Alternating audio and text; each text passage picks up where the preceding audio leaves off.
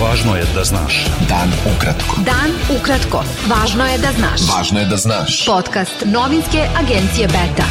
Subota 26. avgust 2023. Sa vama je Ivan Vasović. Aktivisti Saveza ekoloških organizacija Srbije blokirali su u subotu oko 14 časova most Gazela kod centra Sava u Beogradu, nastavljajući tako svoju borbu protiv nedavno usvojenog zakona o planiranju i izgradnji. Predstavnik udruženja Ne damo Jadar članice SEOS Zlatko Kokanović izjavio agenciji Beta da je zakon sraman i da omogućava rasprodaju i poklanjanje teritorije Srbije.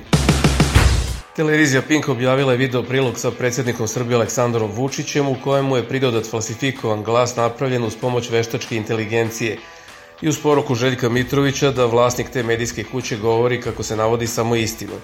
Voditeljka programa je najavila prilog navodeći da se u novom satirično zabavnom formatu Mitrovića Čoveče ne ljuti se našao i predsednik Srbije i citirala Mitrovićevu poruku sa Instagram naloga.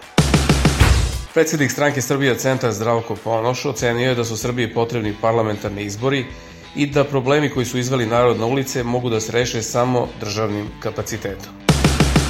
Predsednik stranke Nova da se struka pita Vladimir Kovačević ocenio je u izjave agenciji Beta da je vreme da se u Srbiji formiraju politike koje pružaju konkretne ideje oko toga kako da se unapredi svakodnevni život građana.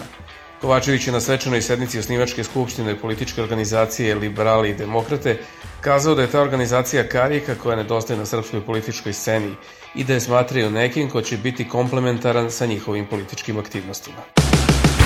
Dete koje je povređeno u Gornjem Milanovcu kada je automobil velikom brzinom uleteo među građane koji su se okupljali pred početak protesta protiv nasilja je u stabilnom stanju. Rečeno je novinarima u bolnici u tom gradu. Policija je uhapsila 36-godišnjeg SV iz Gornjeg Milanovca koji je vozio automobil ulicom koja je od 18 časova kao pešačka zona zatvorena za saobraćaj. Uleteo među okupljene građane, udario dete i potom pobegao. Beta. Dan ukratko. Budi u toku. Evropska unija izrazila je žaljenje zbog stupanja na snagu izmena krivičnog zakonika Republike Srpske, kojim se ponovo uvode krivične kazne za klevetu, ističući da se ovim zakonodavnim promenama nameću nepotrebna i nesrazmerna ograničenja medijima i civilnom društvu.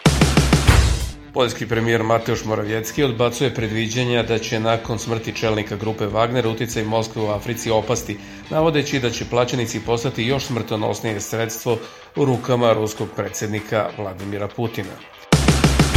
Šest osoba povređeno je u ukrajinskom granatiranju ruske pogranične Belgorodske oblasti kasetnom municijom, saopštio je guverner Vjačeslav Glatko. Glatko je utužio Ukrajinu da je u napadu ispalila kasetnu municiju i na svom telegram nalogu naveo da su oštećene stambene zgrade, prenosi britanski Guardian. Dva muškarca uhapšena su u Grčkoj pod optužbom da su namerno podmetnuli šumski požar u kome je do sada nastradala 21 osoba. Jedan čovek je uhapšen na Eviji jer je namerno zapalio osušenu travu kod grada Karistosa, što je i priznao. Drugi čovek je uhapšen u Larisi u centralnoj Grčkoj, takođe jer je namerno palio osušenu vegetaciju. Deo predmeta koji su nestali iz Britanskog muzeja je pronađen izjavio je predstavnik muzeja George Osborne. Više od 2000 predmeta je nestalo, ukradeno ili oštećeno. Bio je to pregled vesti za subotu 26. avgust. Sa vama je bio Ivan Vasović. Pratite nas i sutra. Pratite nas na portalu beta.rs I društvenim mrežama. Važno je da znaš. Dan ukratko. Podcast novinske agencije Beta.